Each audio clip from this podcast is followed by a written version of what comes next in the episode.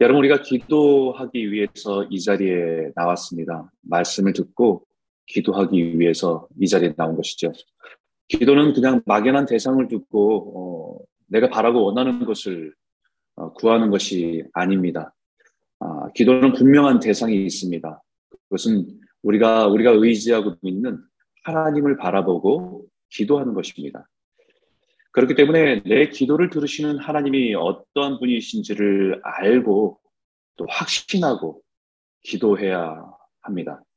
그래서 사도 바울은 14절과 15절, 16절에 이러므로 내가 하늘과 땅에 있는 각 족속에서에게 이름을 주신 아버지께 무릎을 꿇고 비노니 그의 영광의 풍성함을 따라 기도한다라고 말합니다. 분명히 하나님이 내가 기도하는 기도를 들으시는 분이 누구신지를 선포하고 있습니다. 하늘과 땅에 있는 모든 사람을 창조하시고 다스리시는 하나님. 그 주권을 가지고 계신 하나님께 내가 지금 간절히 기도하고 있습니다. 뿐만 아니라 내가 이렇게 기도할 때 하나님은 풍성하신 분이라는 믿음을 가지고 기도합니다. 째째하신 분이 아니고 내가 요만큼 필요한데 그것만 허락하신 것이 아니라 넉넉히 우리가 원하는 모든 것들을 하나님께서 우리에게 부어주시는 풍성한 분이심을 믿고 기도하고 있습니다. 어쩌면 우리의 기도는 하나님을 아는 만큼 기도하게 되어 있습니다. 하늘의 비밀을 아는 만큼 기도하게 되어 있습니다. 우리가 확신하고 알고 확신하는 하나님은 우리 가운데서 역사하시는 능력대로 우리가 구하거나 생각하는 모든 것에 더 넘치도록 능히 하실 이라고 믿고 기도하는 것입니다.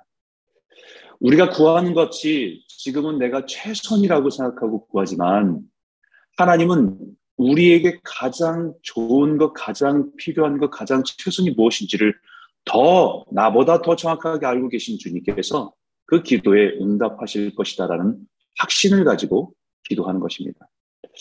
사도 바울이 우리에게 강조하고 싶은 것은 기도를 풍성하신 하나님께 구하면 하나님의 응답은 늘 언제나 구한 것보다 또 우리가 생각한 것보다 훨씬 더 상상할 수 없을 정도로 하늘의 풍성한 창고에서 꺼내어 부어주신다는 것을 알기 바란다라고 우리에게 가르치고 있는 것입니다. 기도는 하나님이 이런 풍성함을 누리는 축복의 통로인 줄 믿습니다. 기도는 하늘의 풍성한 창고의 열, 하늘의 창고를 여는 열쇠입니다. 하나님의 풍성함이 오늘 저와 여러분의 간구를 통해서 또 1년을 2023년을 살아가면서 우리가 주님께 간구하고 기도할 때마다 우리가 구하고 생각하는 것 그 이상으로 가장 좋은 곳으로 넘치고 풍성하게 채워주시는 그런 축복을 누리는 한 해가 되기를 주 이름으로 축복합니다. 우리가 먼저 기도할 때 무엇을 기도해야 되냐면 첫 번째는 우리의 속 사람이 강건해지기를 위해서 기도해야 됩니다. 한번 생각해 보십시오. 우리가 기도하는 기도 내용 중에서 우리의 속 사람을 위해서 기도하기보다는 겉사람 때문에 기도하는 일들이 참 많아요. 아, 아파서 아니면 우리가 어디에 몸에 문제가 생겨서 우리의 겉사람 때문에 기도하는 일들이 참 많죠. 근데 첫 번째로 기도할 내용이 우리의 속사람을 위해서 기도해야 된다. 16절에 보니까 그의 영광의 풍성함을 따라 그의 성령으로 말미암아 너의 속사람을 능력으로 강건하게 하시오며 라고 말합니다. 우리는 영적인 필요보다 육적인 필요에 더 민감한 사람들입니다. 그래서 겉으로 보이는 육체를 만족시키는 좋은 집, 좋은 차, 좋은 옷, 맛있는 음식, 성공과 돈의 필요를 구하며 또 그것을 위해서 살아가지요. 그러나 우리의 존재는 육으로만 이루어진 존재가 아니라 영과 혼이 있는 존재입니다. 즉, 겉사람이 있고 속사람이 있습니다. 영적인 존재에 대한 깨달음이 있기까지는 속사람에 대해서 사실 관심을 두지 않습니다. 영적인 세계가 열리지 않고는 우리는 늘 육신의 필요에 의해서만 살아가는 것이 사람들입니다.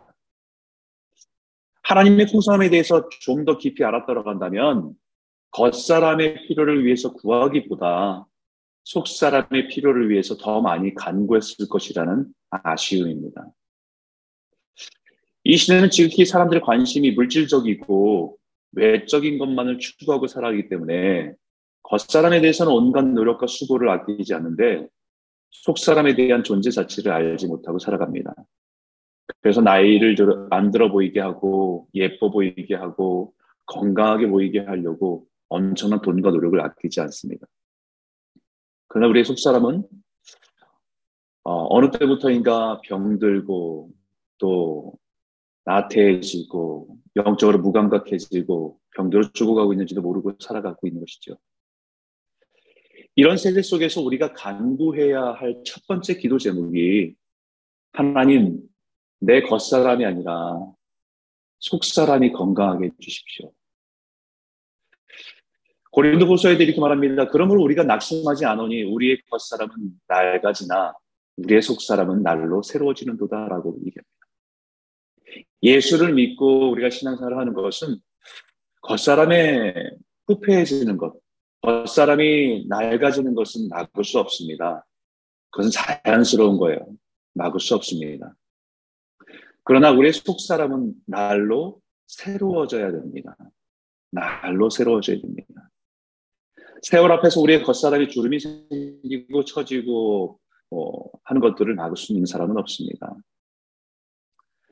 여러분 생각해 보십시오. 겉사람이 건강하고 잘생기고 이쁜 사람이 인생의 고난을 이겨냅니까? 인생의 두려움 앞에서 당당해질 수 있습니까? 우리의 겉사람은 인생의 위기와 인생의 두려움 앞에서 아무런 역할을 하지 못합니다. 오히려 우리 겉사람 때문에 우리 인생의 고민과 갈등과 근심은 더 많아지는 거죠. 우리의 속사람이 강건한 사람이 인생의 위기에서 빛이 납니다.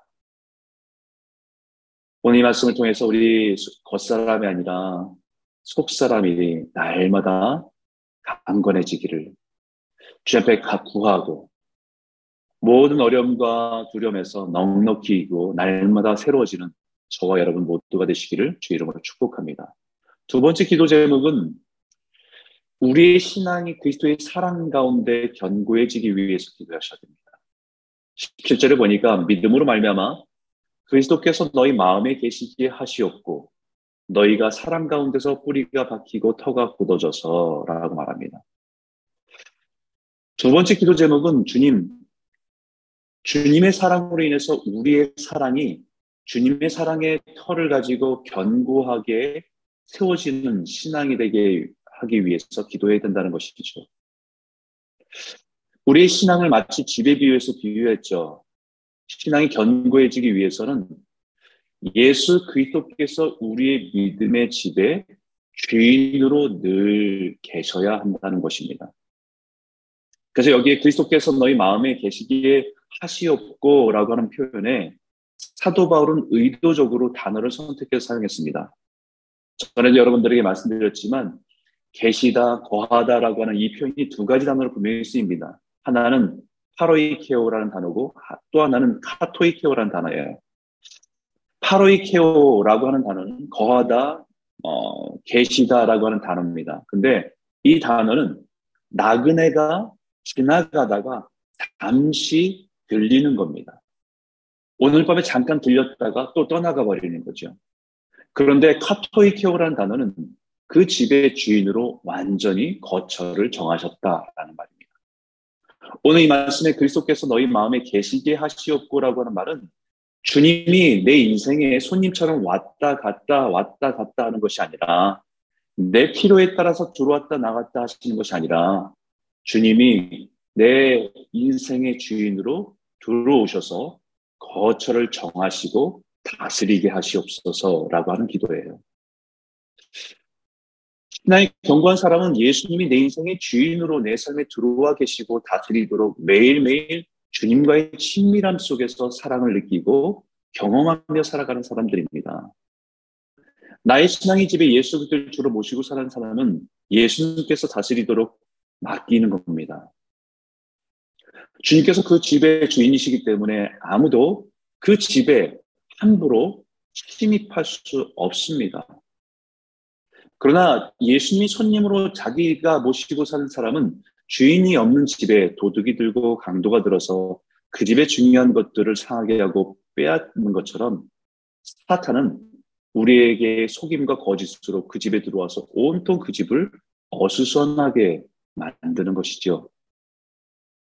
예수님이 주인인 사람은 매일매일 그분과의 깊은 교제 속에서 그분의 사랑 가운 관계 가운데 깊이 나아가게 됩니다.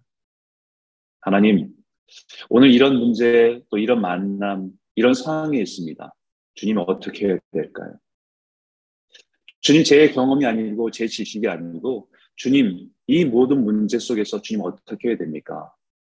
주님 다스려 주시고 응답해 주시고 인도해 주십시오.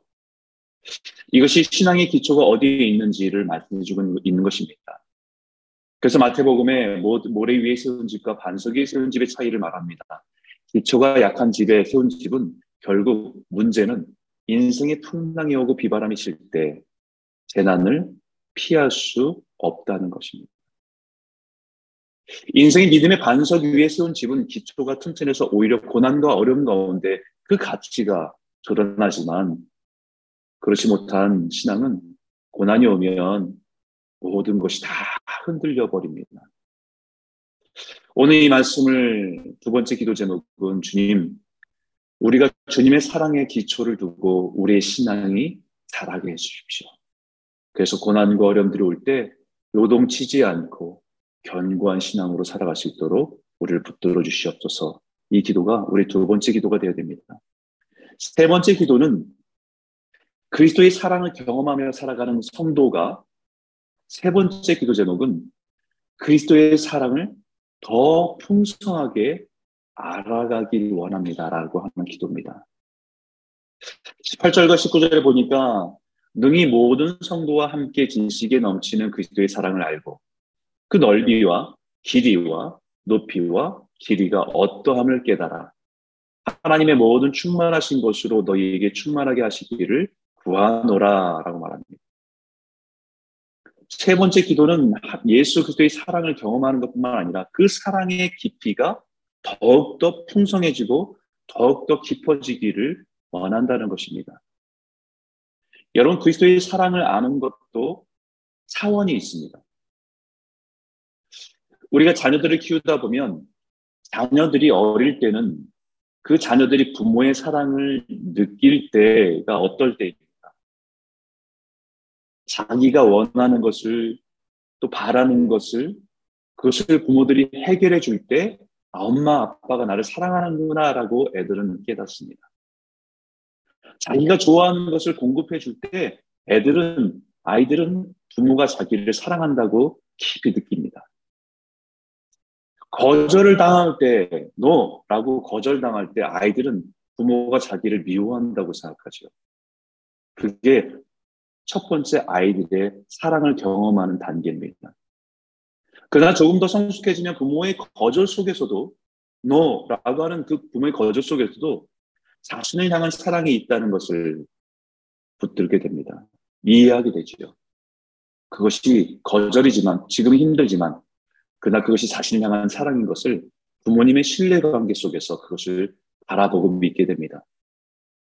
그리고 더 나이가 들면 어릴 때는 이해가 되지 않았는데 부모가 나의 부모의 나이가 되고 나니 왜 그렇게 하셨는지 그때가 돼서야 비로소 이해가 되고 그 안에 있는 깊은 사랑을 깨닫게 됩니다.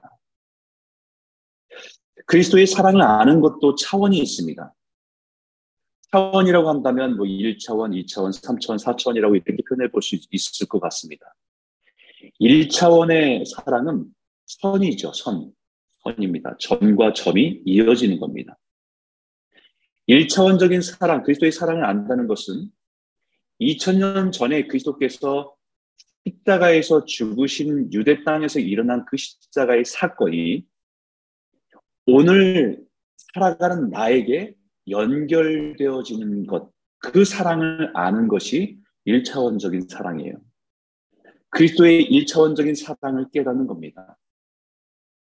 이 사랑이 깨닫지 못하면 2000년 전에 있었던 예수 그리스도의 십자가의 사건은 역사적인 사건으로 2000년 전의 역사일 뿐이고 오늘 내가 살아간 삶은 전혀 다른 전과 점의 그런 무차원적인 삶이지만 2000, 2000년 전에 예수님의 죽으심이 오늘 나를 사랑하신 십자가의 죽음이다라는 것을 깨달아지고 연결되어지는 것이 1차원적인 사랑입니다. 처음으로 예수님의 사랑에 감격하고 감동하고 반응하는 거지. 그러면 2차원적인 그리스도의 사랑을 아는 지식은 면입니다. 이것은 나를 향한 그리스도의 사랑, 나만을 위한 사랑이 아니라 다른 사람들과 함께 연결되어 있다는 것을 인정하는 것입니다. 그리스도의 사랑은 나를 넘어서 다른 사람에게까지 흘러가는 사랑인 것을 깨닫게 하십니다. 그래서 여기에 보니까 능히 모든 사, 성도와 함께 지식에 넘치는 그리스도의 사랑을 알고 모든 성도와 함께 지식에 넘치는 그리스도의 사랑을 알고 우리가 주님의 사랑을 경험할 때 나만을 위한 사랑이 아니라 모두가 그리스도의 사랑 안에서 연결되어 있는 존재임을 깨닫게 하시는 겁니다. 왜 형제를 사랑해야 되는지, 왜 성도를 용서해야 하는지, 그것이 나를 위한, 우리를 위한 하나님의 사랑임을 깨닫게 하시는 것입니다. 이 차원적인 그리스도의 사랑을 처음 체험한 성도와 교회는 사도행전 2장과 4장이 나타난 모습으로 나타나지요. 성도들이 함께 있기를 즐거워하고 내 물건을 내 것이라고 주장하지 않고 다른 사람의 필요가 있으면 그것을 나눠줄 줄 알고 베풀 줄 알고 섬길 줄 아는 사랑으로 나아가는 것입니다. 그것이 나를 향한 예수의 사랑이 나뿐만 아니라 다른 성도들과 연결되어 있다는 것을 인정하고 더 깊은 사랑으로 나아가는 것이죠. 3차원적인 그리스도의 사랑은 아는 지식은 입체입니다. 입체라고 하는 것은 눈에 보이는 면 말고 그 뒤에 있는 면과 선이 있음을 인정하는 것이죠. 보이지 않는 곳에 대한 인식이 입체입니다. 앞에서 볼 때는 고난으로 보이지만 합력하여 그 모든 것을 선을 이루시는 나를 향한 하나님의 사랑임을 깨닫게 되는 것이 입체적인 사랑입니다. 그 넓이와 그 길이와 그 높이와 그 깊이가 어떠함을 깨달아 라고 하는 이 표현 자체가 입체입니다. 예수 그리스도의 십자가가 나를 위해 죽으시고 부활하신 것을 나를 사랑한 사랑일 뿐만 아니라 그를 믿는 우리에게 두려움과 죽음 앞에서 두려움을 넘어선 부활의 소망으로 이어지는 신앙입니다. 때로는 내 인생의 고통 속에서도 나를 향한 그리스도의 사랑이 있음을 알고 내가 다 이해할 수 없는 내가 지금 눈으로 다 확인할 수 없는 그런 상황 가운데도 분명한 것은 나를 향한 주의 사랑은 끊어지지 않고 있음을 아는 사랑입니다. 이 그리스도의 사랑에 대한 믿음이 모든 고난과 환란을 이기게 하는 것입니다. 올해 우리를 향한 그리스도의 사랑이 더 깊어지기를 소원합니다. 일차적인 신앙이 나와 주님과 연결된 그 사랑을 깨달은 그 정도의 사랑이 아니라 우리 성도들과의 연결된 주님이 바라보시는 그 마음까지도 아는 그 풍성한 사랑으로 더 나아가서는 우리 인생의 고난으로 어려움으로 찾아온 모든 것에 눈에 보이지 않는 그 모든 영역 속에 있는 그리스도의 사랑까지 우리가 바라보면서 믿음으로 더욱더 풍성한 사랑 가운데 거하는 복된 한 해가 되기를 주 이름으로 축원합니다. 오늘 이 말씀을 가지고 우리 같이 한번 기도해 봤, 기도하기를 원합니다. 기도 제목처럼 세 가지입니다. 주님, 또 한 해가 흘러갑니다. 세월을 따라서 우리의 겉사람을 점점 더 호폐해지고 또 망가지고 늙고 하지만 우리의 속사람은 주님 더욱더 강건하게 해주십시오. 우리의 속사람은 날마다 날마다 주님을 더 닮아가는 복을 누릴 수 있도록 도와주십시오. 우리의 신앙이 그리스도의 사랑에 깊이 뿌리게, 뿌리를 내리게 하셔서 흔들린 세상에서 요동치지 않고 반석 위에 세워진 그리스도의 사랑 위에 세워진 견고한 믿음의 사랑이 되기 원합니다. 우리를 향한 그리스도의 사랑을 더욱더 깊이 알게 하셔서 입체적인 사랑으로 그 높이와 길이와 넓이와 길이를 더 깊이 깨닫고 풍성함 가운데 나아가는 그 고난과 환란 속에서 그 깊은 사랑 가운데 거하는 더 깊이 주님을 깨닫게 되는 그런 사랑을 경험하는 성도가 되기를 원합니다. 오늘 이 말씀을 가지고 함께 기도하고 제가 마무리 기도하고 오늘 하루를 시작하도록 하겠습니다. 함께 기도하겠습니다.